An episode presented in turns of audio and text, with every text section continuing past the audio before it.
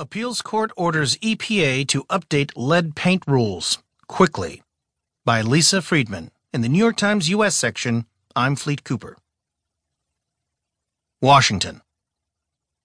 A federal appeals court Wednesday ordered the Environmental Protection Agency to revise its nearly 17 year old standard for dangerous levels of lead in paint and dust within one year, a rare legal move that amounts to a sharp rebuff of President Donald Trump